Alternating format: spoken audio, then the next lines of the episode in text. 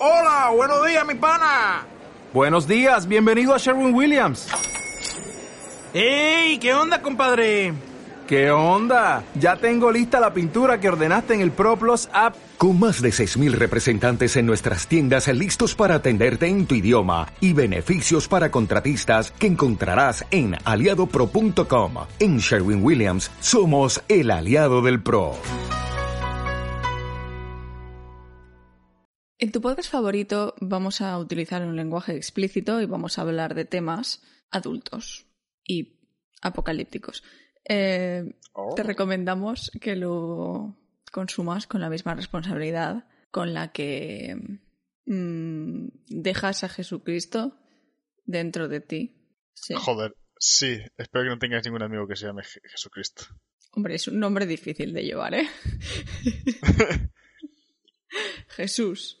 Y bien que llevó la cruz, ¿eh? Él sí que la llevó la cruz arriba.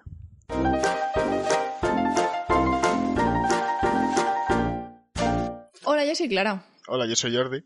Espera, voy a decirlo otra vez porque le he dado a la libreta mientras hablaba. Hola, yo soy Clara. Hola, yo soy Jordi. Y nos conocimos en Tinder. Y después de tener una cita un tanto incómoda... Decidimos empezar nuestro propio podcast. Bienvenidos a tu podcast favorito.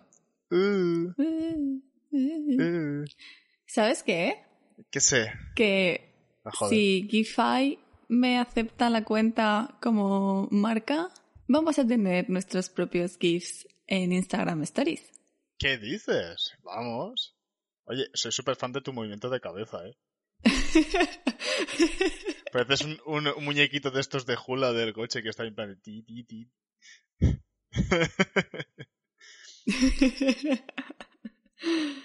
Ay, señor. ¿Cuál ha Oh. sido tu cosa favorita de la semana? Bueno, como mi vida es muy triste y me paso el rato currando, pues hoy he tomado una dinámica diferente de que no es currar. Entonces, Ah, guay por mí, estoy empezando, estoy volviendo a hacer deporte y tal y me estoy sintiendo mejor. Así Muy que, bien. qué guay. Me O alegro. sea, el cambio, me mi cosa favorita ha sido el cambio de dinámica. ¿Y la tuya? Nice. Va a sonar muy triste. Voy a decirlo, va a sonar muy triste. Pues no hagas spoilers, que no suene triste ya directamente cuando lo digas. Bueno, eh, sabréis, los escuchadores eh, asumirán eh, por el episodio de... ¿Qué episodio fue? El de las gemelas silenciosas, que me flipa eh, todo lo que viene a, a ser la papelería. Ya yo, o sea, yo desde hace años ya utilizaba las libretas que ahora se han puesto tan de moda, que son las de puntitos. Las llevo utilizando ya, en plan, desde la carrera y tal. Pero claro, nunca las encuentras en ningún sitio y cuando algo se pone de moda, tú dices, "Mm, va a ser más fácil de encontrar, pero a la vez es como, "Mm, mierda, ahora van a valer, van a valer 10 euros más. Y mm, tenía una del Tiger que me costó 4 euros, que estaba muy bien y se me acabó ahora unas semanas y fui al Tiger y no había más. Y mierda, tenía que haber comprado 5 libretas de estas cuando las vendían. Porque ahora todas las que venden son tipo agenda, en plan, pero que ya lo tienen todo puesto. Y es como, pues que yo no, sol- no solamente hay que utilizar de agenda. Así como yo y mis ofertas en el vino del consumo. ¿Qué? Ah, tendría que haber comprado todo mientras estaba. Sí. Vale. No, y a veces lo. Y mm, entonces lo, lo bueno es que en el Black Friday me he comprado como cinco libretas en, en AliExpress de una marca que sé que me gusta, porque ya he tenido una libreta de esas, que normalmente valen 14 pavos y me las he comprado por 6 pavos cada una. Wow. Así que está bien. Lo, malo es que me, me- me he gastado pues 7 por 5 y me van a ir llegando porque encima cada una, soy imbécil y las compré de diferentes vendedores en vez de simplemente darle a seleccionar 5. Y porque iba mirando a ver si había de otros modelos, pero no, entonces al final acabé seleccionando Entonces, pillando de otro. me van, sí, me van a ir llegando, en plan, como de aquí a febrero, pues libretas sueltas de Oye. puntos. Oye, te van dando Y- como, como material mientras tú vas gastando, ¿sabes? Claro, Así- pero es que me, me duran unos tres meses estas libretas, porque ahora mismo ya no escribo tanto en... Bueno, mentira, esta última me ha durado un mes y medio. Eh, eso, que, que eso. Y mientras estaba esperando, porque me, me llegó ya una, eh, mientras estaba una que me compré hace un mes, mientras estaba esperando, eh, fui al, al Primark a mirar cosas. Ah, en Primark venden libretas. En Y sí, todas no las libretas eran de rayas. Y yo me estaba cagando en su puta madre. Y había una, había un modelo que era de puntos. Sí. Y el modelo tiene exactamente el mismo patrón que mis cojines de mi cama, pero del revés, en plan, en vez de en blanco es en negro. Ah, Así que tengo una y vale 2.50 y es como, pero. Oh my Aquí la tengo. Así que, eh, pero a ver, se nota que vale 2.50 y las otras 7 pavos. La verdad que este- tiene, este- la verdad que tiene, tiene carátula de, de álbum de fotos de, de cuando eres niño. Este, este papel es papel de fumar, ¿sabes? Y eh, los rotuladores me traspasan un poco, pero escúchame, escúchame, la puedo utilizar para hacer las notas del podcast. Que escúchame. Eso Que puede ser papel para fumar, pero si alguna vez no te apetece escribir y liarte un porro, también puedes. también puedo. También puedo. Pero para eso pues utilizo el papel de fumar y ya está. Bueno, una emergencia es una emergencia, clara. Tú no puedes, tú no puedes siempre tener papel a fumar. Que cuesta una mierda, es cor- correcto. Pero Como los malotes, los malotes de mi colegio, que se fumaban porros con el, el- el Nuevo Testamento. la verdad que, que ese, ese, iba a decir ese polvo trascendido. Y eso es- me lo guardaré para otra, para otra ocasión. Eh, eso es, es acurate con el tema de hoy. ¿Sí o qué? Jesucristo, dentro de ti. Mm, todo, Bueno. todo empieza a encajar. Sí. Y, y, y así. Y, y hablando de que ese polvo ha trascendido, te voy a hablar. Bueno, me lo has sacado tú el tema, lo has sacado tú. Sí, sí, ha sido- Eh, ha y, sido y me lo has sacado tú el tema, también va el tema. Eh,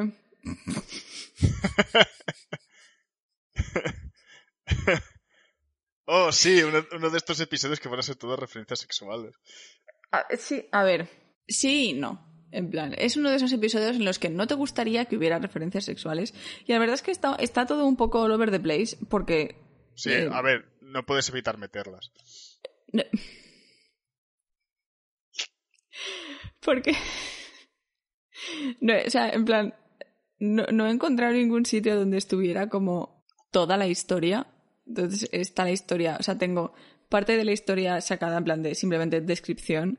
Luego tengo parte de la biografía de- del pavo. Y luego tengo parte eh, testimonial de una persona. Y luego tengo parte no sé qué. Entonces lo he intentado como unir todo. Entonces, sí, hay un poco salto y tal.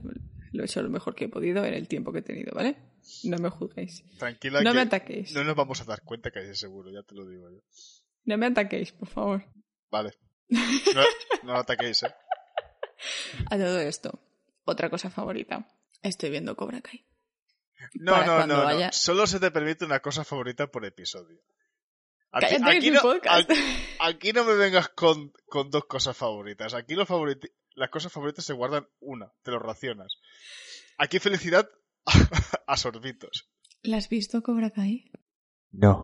Te va a encantar, es ridícula. La tienes que ver. Pero no lo estabas Eh, viendo ya. Sí, sí, la... no, no la estaba viendo ya. O sea, quiero decir, la estaba viendo Juan Ramón y estaba muy pesado con ella, entonces decidí no verla hasta que Juan Ramón la terminase. Luego se me olvidó por completo que existía esa serie. Y ayer quedé con José para merendar y me dijo, me he empezado Cobra Kai. Y me vino todo el recuerdo de que yo quería ver esa serie, así que cuando llegué a casa empecé Cobra Kai. Y voy por la segunda temporada. Hostia, bien, ¿no? Ujú. Bueno, si te sirve... Yo he empezado Stranger Things. Oh. Que yo no veo... Yo de normal no veía series. Y, bueno, me ha gustado. Al menos la primera temporada me ha gustado. La segunda es un poco raruna, pero... Ya, a, a mí, la ¿qué? ¿van por la 3? Creo que es la tercera la que están, sí. pero- Sí. La primera sí que la me... tercera, la, la segunda a mí sí que me gustó, la tercera ya no la he visto. Vi los tres primeros capítulos y fue como, eh, Ñe. en plan, hay demasiada, demasiada, demasiadas cosas en la historia para esto. de- Bueno, Vamos a, después de este eh, derail, te voy a hablar de, de este. Te voy, a, te voy a empezar con el por qué te voy a hablar de esto, ¿vale? No tenía ni puta... O sea, esta tarde cuando te he dicho, ¿quieres grabar esta noche? Eh, no tenía ni puta idea de qué tema quería hacer. ah, De hecho, lo he puesto en Twitter. Lo he puesto en Twitter, en plan. No sé de qué coño hablar, diciendo un tema.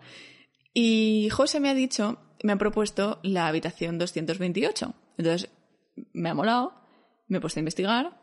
He visto que en absolutamente todos los artículos y, y links que veía salía la misma información, pero redactado de una manera diferente, pero exactamente lo mismo. Y he visto que eso no me cubría ni tres minutos de podcast y que no encontraba tampoco en plan profundizar. Así que he decidido que ya lo dejaré para un episodio de habitaciones encantadas o algo así. Eh, Y Habitaciones entonces- encantadas. Habitaciones encantadas. La mía, cuando no tengo tiempo para ordenar. Y. mm, Es que la verdad que suena, suena como a podcast en sí. Habitaciones encantadas con Clara. Bebera. O sea, hay como rayos por el fondo. Mira, porque no tengo tiempo de ponerme ahora a editar otro podcast, ¿eh? Habitaciones encantadas. El, el podcast lo hacemos mi madre y yo.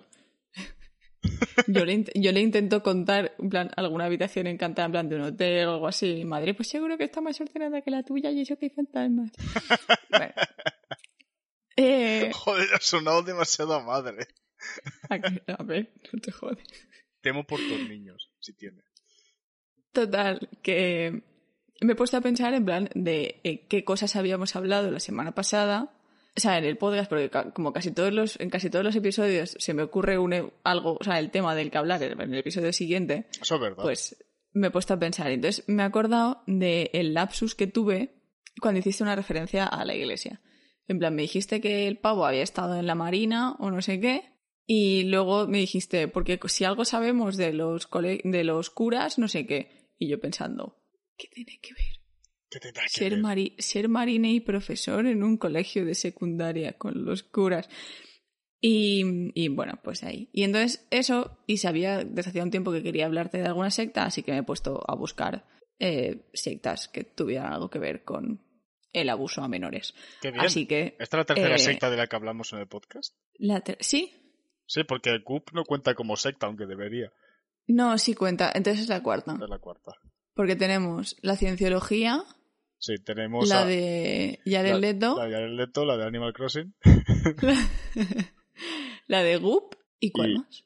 Y, Y esta. Y esta. Y está, claro. Sí.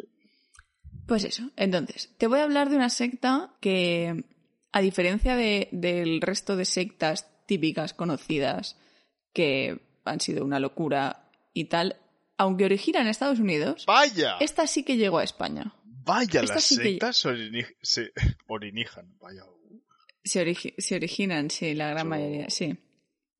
Sí, hijo, sí. Y te voy a hablar de una que prácticamente le ponga el título que le ponga, va a estar bien, porque tiene como 500 nombres.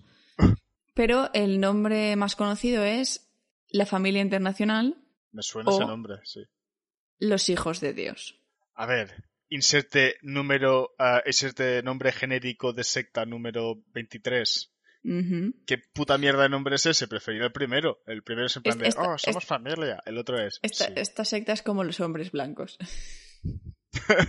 eh, heterobásico. Es como, la, Son todos Se- iguales. es como ser el heterobásico de... De stock. Camisa, camisa azul, eh, pantalones aquí. Chicos, ayer, José chicos, Clara camisa. me pasaba, o sea, después del episodio de la semana pasada, empezó a pasarme eh, fotos de... eh, eh, De hombres blancos. Sí, era White, white Guy st- eh, Stock. O sea, que podía ser perfectamente stock de, de caldo de pollo o podía ser stock de, del tico. Sí. Lo acertó. Y la La- verdad, las mismas fotos que, que subí a Instagram en el, la semana pasada, cuando subí el episodio, esas, esas son. además, tú imagíname y yo digo, ¿por qué me está pasando fotos de tíos? La muchacha esta, yo, yo, qué, le, yo qué le he hecho. De hecho, es que no, era- no eran fotos de tíos, en plan sueltas, era una captura de pantalla de toda la búsqueda de Google. Mira, mira, mira. Así eres tú, gilipollas. No, tú no. El asesino del zodiaco. Bueno, va, vamos a empezar, vamos a empezar, vamos a empezar. Vale. Los hijos de Dios. Una secta destructiva, entre paréntesis, apocalíptica, Qué bien. que comenzó en 1968 y, entre paréntesis, se disolvió en 1978.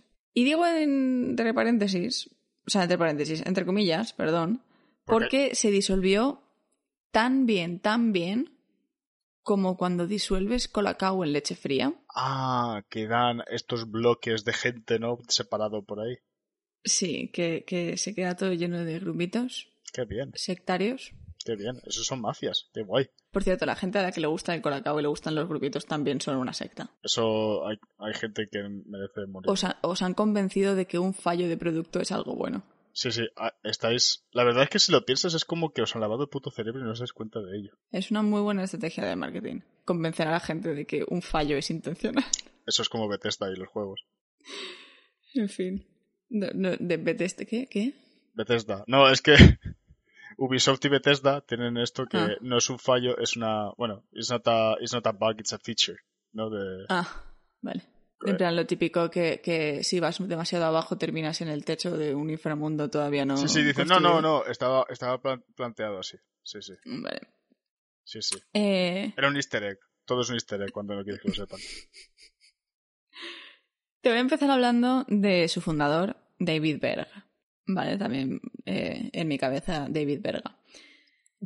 Nacido el 18 de febrero de 1919 y murió en octubre del 94. También se le conocía como Moisés David o por el nombre Rey David, Padre David, Papá o el abuelo. A ver, esto... Es que no sé. No sé por dónde Ya. empezar. Es tu padre, es tu abuelo. Es... Es tu padre, es tu abuelo, es tu rey. Es... Es- y Mois- es todo es- este es señor. Moisés, te separa las piernas. Eh, te sepa las aguas. Ese es el, el nuevo éxito de Cardi B. Nace en Oakland, en California, de un padre sueco y una madre estadounidense. Y su madre era eh, la reverenda Virginia Brandt, que era evangelista cristiana y también era hija de reverendo. En plan, eh, les corre la religión por las venas. Sí, sí. Eh, David Berg fue el típico chaval religioso del que abusan de pequeño y Pero se convirtió abusan- en el, el- ¿Abusan, abusan o abusan, abusan, sexualmente? abusan sexualmente de él, Ah. tanto hombres como mujeres. Qué bien. Eh, y luego se convierte en el típico adolescente tipo mm, blanco con camisa azul, pantalones. Teenager Stock. y fue ministro de la Alianza Cristiana y Misionera, pero se separó de la organización porque él quería una mayor diversidad en la congregación y pues no querían. querían que- Ministro. Ojo, Sí, cuidado. o sea, eh. minister. Ojo, cuidado. O sea, no ministro de ministro en plan ministro de exterior, sino ministro Ya, ya. de minister. O sea, en plan de eh, sí, que, persona a cargo. O sea, que, tomaba, que tomaba decisiones en eso. no, o sea, minister. O sea, pero minister religioso, no O sea, en plan, es que no sé cómo. no sé cómo decirlo en- Bueno, da igual, sí, que, que, que eso, que, Sí. que was important. Eh, acabó abriendo su propia rama de la clínica de almas en, como no, Florida. Porque, cómo no. En 1968 funda la secta, bueno, mentira, no es una secta, es un nuevo movimiento religioso, llamado Los Niños de Dios, aunque más adelante se le conoce como la Familia del Amor y luego como la Familia Internacional, aunque eh, cualquier nombre relacionado con amor, familia, niños, Dios eh, les valía. Se adhieren sus creencias a la ley del amor, es decir, la típica frase está de amar a Dios y amar al prójimo como co- El prójico. amar a Dios y amar al prójimo. Joder, Ole, ole, amar a Dios y amar a al prójimo. Prójimo, muchacha, prójimo. Al prójico, al prójico ya lo querrás después. amar a Dios y amar al prójimo como a nosotros mismos. Siu. Gracias. Lo cual eh, me hace gracia porque ese tipo de frase es como no funciona con millennials y en generación Z, porque si tenemos que amar al resto como nos amamos a nosotros mismos, poco los vamos a amar. ¡Ey! Bailecito depresivo. Sí, le mandas, le mandas memes de, de esos de que me quiero morir y el otro, jaja, Ujú. XD, yo también. Eh, con este mensaje de, de salvación mediante el amor, sus primeros conversos fueron del movimiento hippie. O sea, en plan, empezó con el- los hippies y los hippilongos y... hippilongos. Y pues luego pues fue eh, teniendo más gente. El padre David supo manipular las sagradas escrituras para enfocarlas hacia el amor libre, entre comillas. Aunque Ajá. este amor consistía en la mayoría de casos en el secuestro de voluntades, tanto de adultos como de niños, para un beneficio propio. Secuestro de voluntades es... O sea, es que desconozco el término, es lo que hacen las sectas de normal, ¿no? Sí, en plan, te convenzo de que lo que tú quieres es esta otra cosa, Sí. Y que es... no suele ser lo que quiere la gente. Vale, vale, vale. Bien. No podemos saber a ciencia cierta si Berg de verdad creía en la salvación de estas personas o si era un acto consciente de maldad. En plan, hay gente, o sea, hay líderes de sectas que están delusional y de verdad se creen que eh, son salvadores de cosas y tal, y luego están los que no se lo creen y saben que todo es bullshit, pero quieren el dinero de su gente, Sí, sí. ¿sabes? Porque claro, eso, por una parte, Berga había sido víctima él mismo de abusos sexuales, pero por otra parte, él mismo había dicho que esas experiencias, o sea, él mismo dice que esas experiencias para él habían sido el, despertar de, de su fe y de sus cosas. Entonces, pues es como... Ujú. No está bien, pero... Pero no... A ver, No es, como, es como decir, es moralmente incorrecto, pero realmente no lo puedes decir al muchacho. A lo mejor es que no tenías bastante información para llegar a la conclusión, simplemente que te una información incorrecta, ¿sabes? Sí, pero, pero al fin y al cabo era su sexualidad, yo qué sé, no sé. Sea como fuere, la secta crece y llega a España en los 70. Y bueno, a partir de aquí me voy a basar en una entrevista que he visto que hacen a Mercedes, la madre de Mari Merche, Sánchez Montenegro, que es una mujer que desapareció tras unirse al movimiento. O sea, Vaya. desapareció de, de su familia y tal, tras unirse al movimiento. En los 70, Moisés David establece una comuna orgiástica en la isla de Tenerife. Vaya. Sí, orgiástica. Orgiástica. Qué buen término. Que sí. ¿Qué significará? ¿Qué significa la orgiástica? ¿No será orgía eclesiástica? No, or- orgiástica es que tiene un carácter de orgía. Ah, tiene un carácter. Ajá. Este vino tiene un carácter orgiástico. Claro. O sea, ástico no es eclesiástico. Eh, O sea, de hecho, eclesiástico tiene elástico porque es, tiene un carácter de. Ajá. Porque Los Niños de Dios es un grupo Está de bien. doctrina apocalíptica con bases cristianas que interpreta la Biblia a su antojo y convierte el amor fraternal en pornográfico. En plan, lo típico de ama a tus hermanos. Pues este señor lo lee como mama a tus hermanos. ¿Vale? Está ba- bastante bien. Para ver, el sexo es un regalo divino y se interpreta siguiendo el... Esto me hace mucha gracia en castellano, siento, es que me hace mucha gracia en castellano. Pero como la secta tuvo parte en España, pues tiene ese nombre realmente en España. El pez ligón. El pez ligón. Sí. Ilumíname, Pez por ligón. favor. Ilumíname, por favor. Que en inglés es flirty fishing. eh, que Ah, es como... fishing. ti- es- que es literalmente tirar la caña. Sí. es tirar la caña, pero eh, aquí pues lo han llamado el pez ligón. Mm, Me fascina. Eh, pez ligón. y luego también están Aprende, las... aprende de marketing, Clara. Que no te falta camino. Y luego también están las cartas del Mo, que Mo, en teoría, o sea, es, es de, viene de, de Moisés, y entonces son sus cartas. Porque, claro, él no estaba, o sea, a diferencia de muchas sectas donde el líder de la secta convive con la gente, él vivía en reclusión. O sea, en plan, él estaba en un sitio con su mujer y sus hijos y tal, y se comunicaba con los seguidores del movimiento mediante eso, las cartas, eh, publicaciones y panfletos y cosas de estas. Ajá.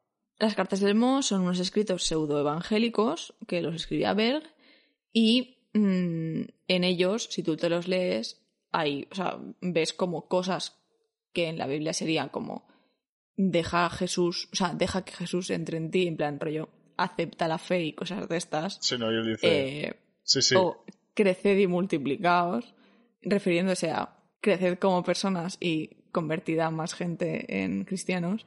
En plan, compartir la palabra de Dios y que la gente quiera ser cristiana, eh, pues se vuelven literales. En plan, Hostia, es- Jesús entra en ti, un tipo llamado Jesús entra en ti, metiendo tu pene, o sea, su pene dentro de ti. Hostia, y es como- creced y multiplicaos, es como. mm, Es como, ese, es como ese amigo que tienes en las cuadrillas que no para de hacer referencias sexuales siempre que hablas de algo. O sea, cuando hablas de, yo qué sé, cualquier tipo de... Me siento atacada, ese amigo soy yo diciendo eso, dijo ella. Míralo, míralo, míralo, míralo. Ya ha salido, ya ha salido. Cuando buscas ese amigo en el grupo y no lo encuentras es que eres tú. Sí.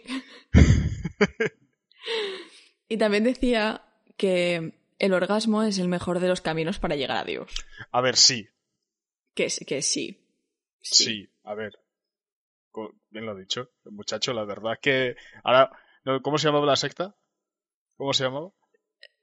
¿Cuál de todos los nombres? Ya, la verdad es que sí. Los niños de Dios.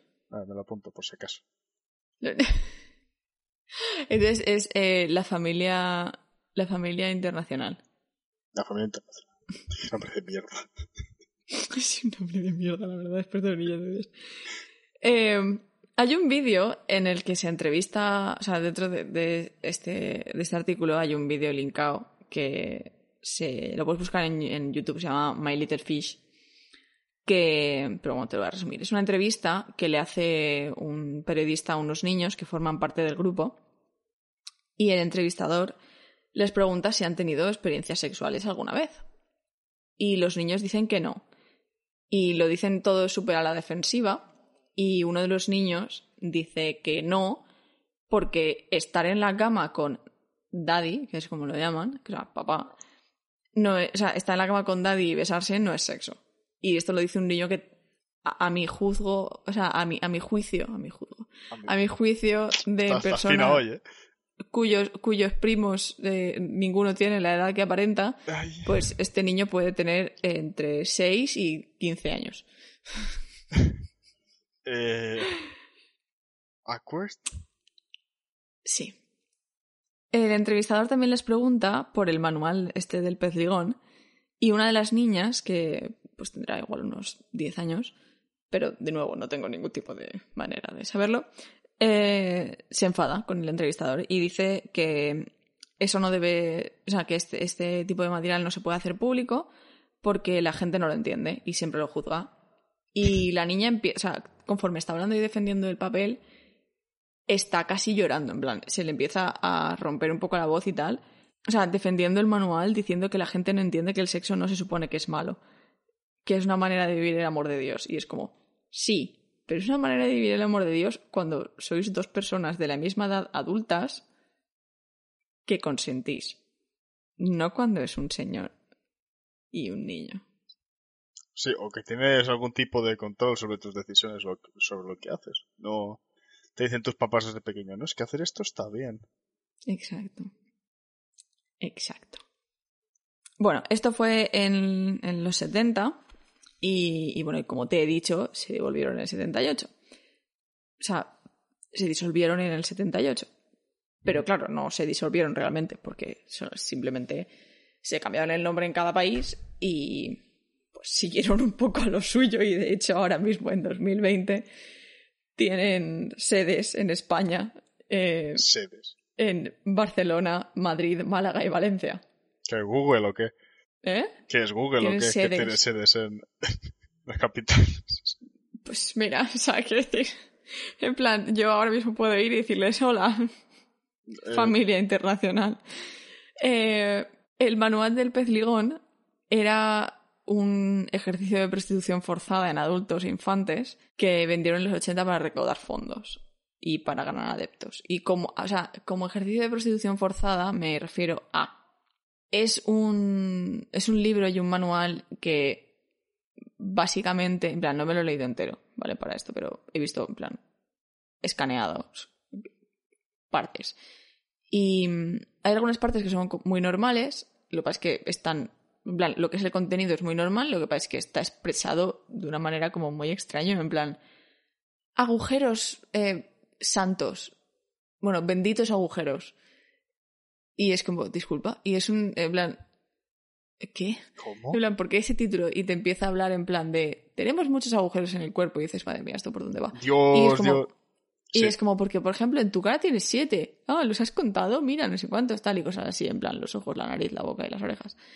Y, y todo tu cuerpo está lleno de agujeros, porque, en plan, los poros y tal. Y tal, luego también están los agujeros negros y no sé cuántos, y el mundo y, tal, y, y los ter- huecos y no sé cuántos. Y termina, ya termina y pone, y todos sabemos que en tiempos de guerra todo agujero es trinchera. Y se, y se cierra el libro.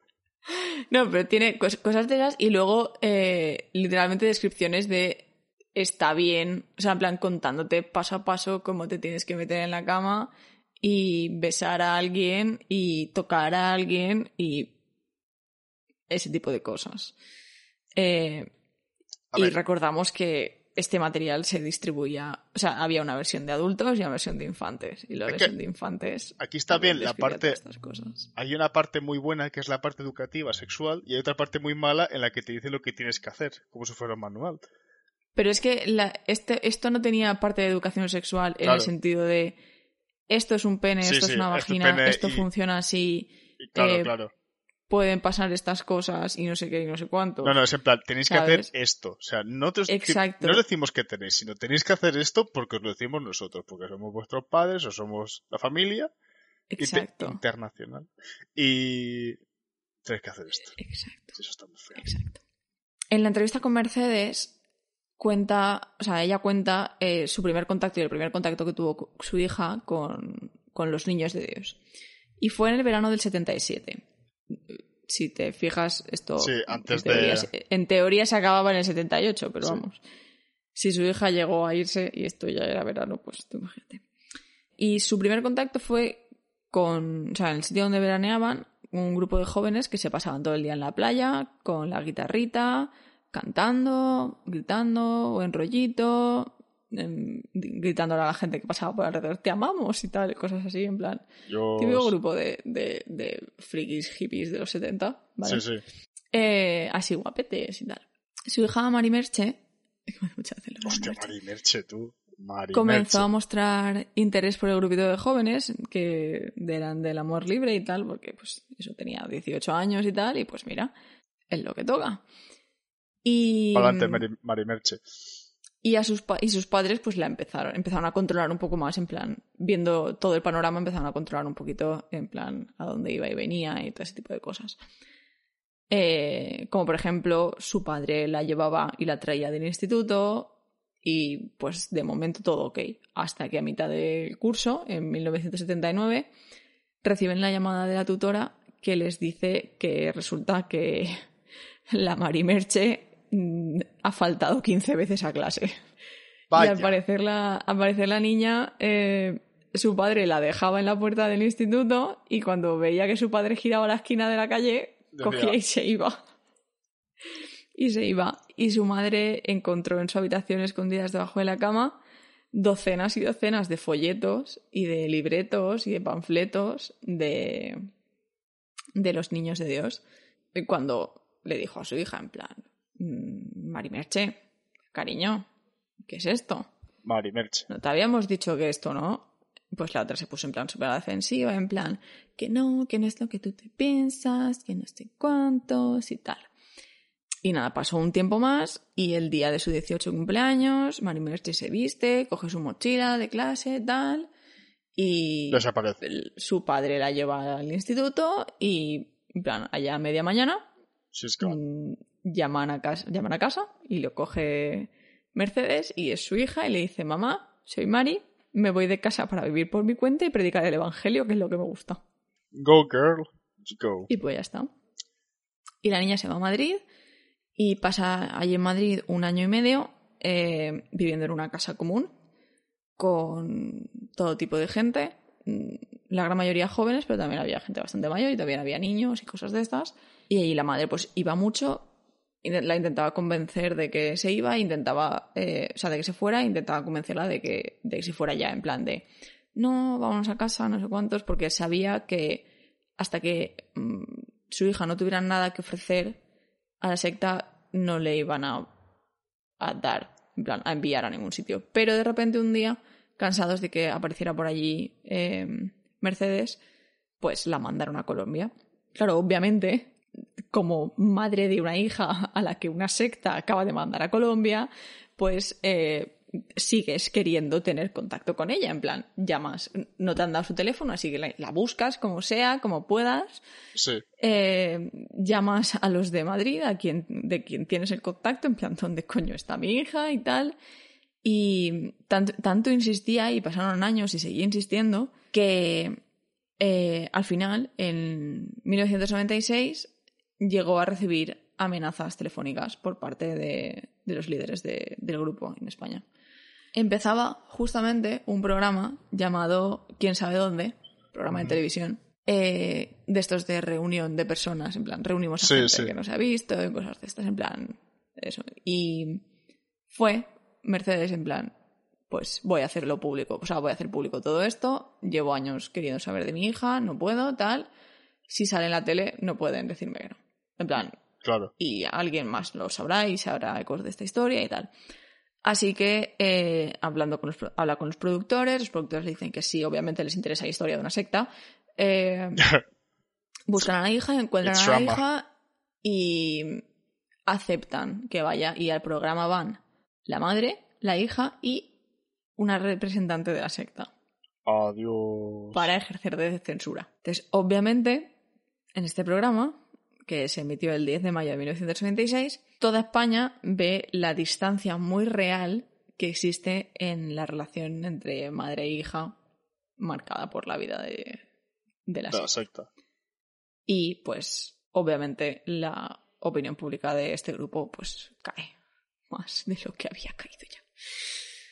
En el momento en que te hace falta un representante de la secta para, para defenderte tú, sola, ya sabes de qué va el rollo. Y bueno, para terminar, y volviendo un poco a, a Berg, tras su muerte, más de seis mujeres, incluyendo sus dos hijas y sus dos nietas, salen a la luz y denuncian en público que Berg abusó sexualmente de ellas cuando eran niñas y algunas cuando eran adultas también. Su hija mayor, que en un libro que escribió, que no tengo el título del libro, perdón, acusa a su padre de tener una conducta sexual bastante molesta con ella eh, y su hermana pequeñas y también intentarlo de adultas y su hermana corrobora estas acusaciones pero al contrario que la otra habla de ellas de manera positiva. O sea en plan como hablaba Berg de sus propias experiencias. Y y ya está eso es lo que tengo Mm. Eh, Was- it was interesting. No tengo mucho más porque tampoco hay mucho más en plan explícito. Sí que hay como un montón de panfletos y de cosas así, pero no me apetecía ponerme a leeros. No, pero, pero estaba bien los- porque los- yo Los que he realmente encontrado los subiré a Instagram. es una, es una de esas cosas que a lo mejor lo escuchas después, ¿no? Y, Mm. y te, te acuerdas de, ah, coño, es esto. A ver, es que hab- había panfletos. Hay hay panfletos graciosos. En plan, había un panfleto que literalmente se traduce como Fóllate a tu abuela. No desaproveches el cuerpo. En plan, disculpa, y, y, el, y el panfleto, eh, o sea, y luego habla de, de Berg hablando sexualmente de su madre, en plan. Nunca, había, nunca se me habría ocurrido pensar así de mi madre y tal, pero realmente tenemos una conexión, una conexión espiritual que va más allá del cuerpo, así que ¿por qué no hacerla corpórea? Y es como, ¿qué dices? No te folles a tu madre. No, no te folles a tu madre. Eso simplemente no se hace. En plan, solamente hay una ocasión en la que tienes que tocar la vagina de tu madre. Es cuando sales. Exacto. Es naciendo. Bueno, ¿qué tal tu día, Clara? Eh, Joder, es que, es que vaya tela, ¿no? ya. Em, no, no, quiero, no quiero pensar Ay. la cantidad de, de problemas y secuelas psicológicas que, que habrán tenido los niños que han Sí, crecido formando parte de esta secta.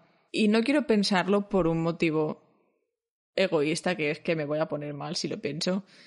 Eh, Es que aquí realmente estamos atacando no en sí el hecho de la libertad sexual, sino el hecho de eh, reprimir, o sea, por, ¿cómo se llama?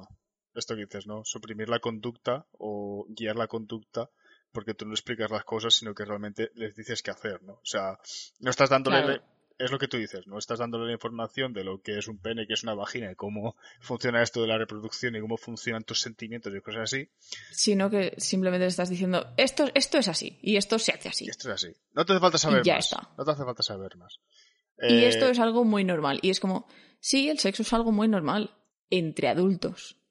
entre adultos. Y tienes que saber por qué te- se tiene el sexo y por qué te guste, y no porque venga el hombre mayor con el picotito así medio, medio rayado venga a besarte en la cama, que eso no es sexo. No, eso no funciona así. Es que, eh, claro, el, el problema principal de aquí es, es, es que no- es lo que tú has dicho. O sea, no es, no es que nos moleste O sea, lo que decía la niña, en plan que, que probablemente es lo que le dice, lo que le dice la gente. Claro. O sea, lo que le habían dicho los- sus adultos. Que no es que ese contenido no se pueda. O sea, no es que no estemos en contra de ese contenido y ese tipo de mensajes porque veamos el sexo como algo malo. Es que el sexo tiene un lugar y un, o sea, un, lugar en la vida de, de alguien que en el contexto en el que esté, si es obligado, está mal. Claro, es que si te das cuenta, si te das cuenta, se convierte en un deber. Realmente no es una cosa que ella haya dicho, no, es que es que yo quiero tener sexo. No es una cosa que nazca de él, sino es una manera de expresar el amor. Claro, Pero, o sea, y es ¿por como, qué? qué? pasa? ¿Que no me quieres? ¿Sabes? Es, Sí, es como O sea, es como si tú quieres estar cerca de Dios, tienes que mm, besar a alguien y tocar a alguien en sitios para llegar a eyacular y estar cerca de Dios. Y es como, así no funciona. Es que ni siquiera tiene sentido porque a lo mejor cuando tienes 12, 11 años no sé qué vas a sacar de ahí. Ya. Entonces, bueno, aquí están las partes de realmente quién es el que se está aprovechando de esto. El que ya está mucho tiempo dentro de la secta, porque es lo que toca, ¿no? Y el que entra, pues eso, lo putea. Bueno, es, es un Y tema. realmente, con, con eso mismo, es que me estoy acordando ahora mismo de un debate que tuve con mi tía. Mi tía, mi tía es muy religiosa Ajá. y mm, en plan muy muy religiosa y tuvimos un debate porque cuando empezó todo o sea tema pandemia y tal eh, obviamente ella pues se le, le molestó cuando cerraron el culto en el sentido de a ver no juntéis a mayoritariamente población de riesgo toda junta en un sitio sabes Sí, por favor. y, y me molestó mucho su, su- sus argumentos, porque ella solamente me decía que, que los cristianos tienen el derecho a, a comulgar en la boca. Y dices, sí, tienes ese derecho, pero también tienes el derecho a no comulgar en la boca. Y nadie, nadie en la iglesia ni en la religión puede decirte que comulgar en la mano o no comulgar Que, a ver, espérate, es, es, que, es que menos. Yo es que aquí sí que soy el, el paleto pueblo para estas cosas, eh, que es comulgar. Vale, comul- com- no vale, comulgar es cuando vas a misa y el cura hace lo típico del cuerpo de Dios y la sangre de Cristo Ah, te dan la hostieta esa en... y te dan la y te dan la hostia consagrada y en algunos sitios también puedes beber del vino o mojan la hostia en el vino o simplemente es la hostia, entonces eso. solamente es que me hace mucha gracia. Si te dan la hostia, vale, Te dan la hostia no, sagrada, es que te mojan la hostia en vino, o te dan la hostia porque es la hostia. Y tú, pues sí, la verdad es que es la hostia esto. Sí. Eh, Chiste, chiste. No, entonces eh, hay varias maneras de comulgar. eh, la, más com- o sea, la más común es. La más común, si, si es una iglesia grande, suele ser en la mano, que tú vas, pones la mano y el cura te de- da la hostia en la mano, o sea, te, de- te deja la hostia consagrada en la mano y tú te la coges y te la comes. Sí. Hay otra gente que prefiere que directamente el cura se la dé en la boca. Tú llegas allí, abres la boca, te la dejas sobre la lengua y te vas. Y te la comes. ¿Qué pasa? Obviamente en tiempos de coronavirus, pues eh, se desaconsejaba a la gente Hacer eso porque... que el cura estuviera acercando la mano a gente sin mascarilla, metiendo y sacando la mano, o sea, acercando tanto la cara, la mano a la cara de la gente para luego volverla a acercar a la cara de otra gente, ¿sabes? En plan, obviamente. Obviamente. Eh, de hecho, en general se, desaconseja- se desaconsejaba que se, que se comulgase porque es una, o sea, es el cura, que aunque el cura se haya desinfectado las manos, el cura está tocando el salmo, está tocando el libro, está tocando el, la- las hostias, está tocando Coño, todo. y, que, ¿sabes? y que es una congregación de gente. No, no, no nos equivoquemos. Claro, exacto. Pero, pero eso, entonces yo me enfadé con mi tía porque ese tipo de visión de la comunión invalida y hace menos, o sea, y, hace sentir menos a toda la gente, por ejemplo, que simplemente no puede ir a misa y no Sí. comulga, porque no puede ir a misa. Quiero decir, toda la gente que ve la misa por la, por la tele, o toda la gente que, que ve la misa, que oye la misa por la radio, Ajá. no pueden, no pueden comulgar, ¿sabes? Si es que no... Y esa gente igualmente vive su fe e igualmente siente que ha recibido a Dios.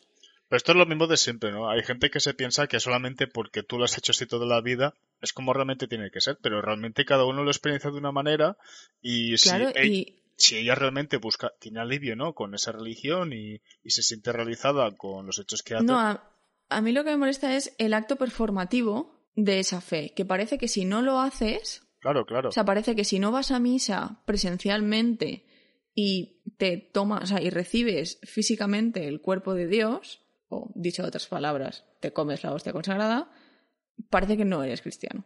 Parece que no sirve tu fe. Y es como, eso es mentira. Eso es mentira. O sea, Eso es mentira.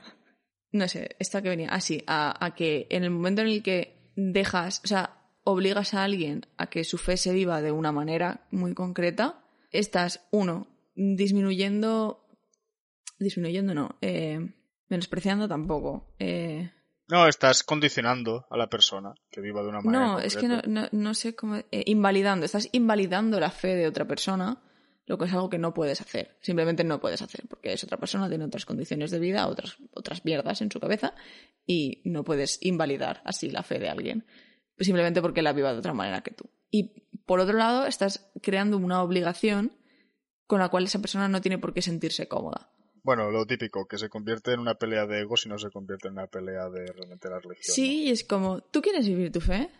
Vive tu fe. Que el presidente del gobierno que resulta que es socialista y que no le va mucho a la iglesia te dice que igual no juntes a la población mayor de 70 años toda en un sitio eh, con alguien que está metiéndole la boca en la mano a todos los señores que van. ¿Te quieres enfadar con eso? Enfádate. Mm, ¿El señor este está intentando que no mueran todos por ir a misa? También. También. Escúchame, los confesionarios ah, podían cambiar perfectamente si se hicieran por Zoom. Y todos lo sabemos. Más privado que eso, bueno, aparte de... Bueno, justamente en el confesionario es donde menos te puedes confesar porque está, estás en una cabina separada Ya. del cura por una rejilla o un cristal en algunos sitios. Bueno, pero me imagino que el confesionario está hecho para confe- confesarte, ¿no? Sí, Ah, vale. claro, pero en teoría es anónimo. Ya, ya, ya, ya. Entonces el cura no te ve. Bueno, que te ponga, te pones una voz de estos de... Ulo, O sea, el, el cura no te ve, o sea, pero es a la hora de confesar. Ay, digo de confesar, de comulgar, en plan, se comulga durante la misa, en teoría te confiesas antes. Ya, ya, ya. Ay, Dios Pero mío, cuántos, cuántos pasos. En teoría tampoco tienes que tienes tantas cosas de las que confesarte, en plan, tampoco hace falta que te confieses por todo. ¿Sabes? Le he robado una galleta a mi hermano. Ah, No sé qué. Pues ese tipo de cosas, pues. Estoy grabando tampoco un, un falta. podcast impuro. Oh, no. Oh, no. Ay, En fin. Que, que ha, ha derivado mucha conversación. Eh, bueno, no, porque estamos hablando de religión y de eh, A ver, malversación iba- de, iba de tema-. Iba el tema, pero el tema se ha ido un poco por las vías, un poco. Sí, eso, que en el momento en el que haces algo performativo, una obligación, está mal. Espe- o sea, en el caso, en mi caso, lo que me sentó mal era la obligación a, o sea, ej- ejercer tu derecho, o sea, priorizar un derecho egoísta a, a, a la fe y la seguridad del resto de personas. Y lo que me molesta de, de esta secta es eh, que le hacen pensar a la gente que tienen que hacer cosas para... O sea, literalmente lo mismo, lo mismo, es lo mismo. Sí, sí, sí, sí, sí. A ver, está claro. Es lo de- Es lo mismo, pero una cosa incluye meterse una cosa por la boca y la otra inclu- incluye meterse otra cosa por la boca. Bien. No ha habido tantas referencias sexuales como yo pensaba, ¿eh? La verdad que nos hemos relajado. Ya, porque no te, no te he leído lo de los panfletos de Follate a tu abuela. Ay, en fin, qué triste. Al menos es igualdad, ¿ves? ¿Por qué? Al menos es igualdad, ¿por qué? ¿Igualdad de qué? Todo el mundo se folla a todo el mundo, ¿no? Sí. Mira, espera, es que te Es veo. literalmente, literalmente, o follamos todos o matamos a la puta. O sea, literal. Ah, bueno, chicos, ¿dónde nos pueden encontrar? Claro. Nos podéis... Sí, ya, es verdad. eh, Sí, perdón, que es que me pierdo. me. Eh, Veo un señor, veo un abuelo desnudo y me pierdo. Eh, Bueno, aquí cada uno, aquí cada uno lo que sea, claro. Nos podéis encontrar en arroba tu podcast fab, en Instagram y en Twitter. Y nos podéis escuchar en Spotify, en Evox, en Apple Podcast, Google Podcast, Stitcher y en Lookout Radio. Y no os unáis a sectas. Que os laven el Punto. cerebro. En general. No, y ya sectas que no os laven el cerebro tampoco os unáis. quiero decir.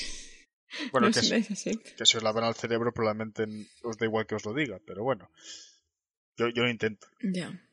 Claro, sí, claro. A nadie, le, a nadie le lavan el cerebro siendo consciente de que le están lavando el cerebro. Claro, claro. O sea, hay un paso, un paso anterior, que es que no te enteres.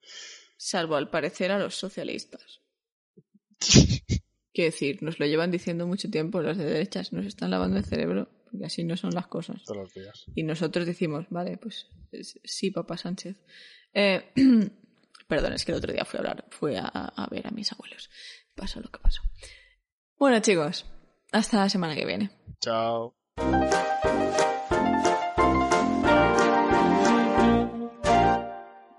Es un Encima es que me encanta la imagen que hay asociada al de follante de tu abuela, porque se están tirando una por una ventana, ¿no? En plan, rollo de perdidos al río, no lo sé. No, no sé. No lo entiendo. O sea, como no lo veo, Te lo estoy mandando por WhatsApp. así. El siglo XX, el siglo XXI, telecomunicaciones.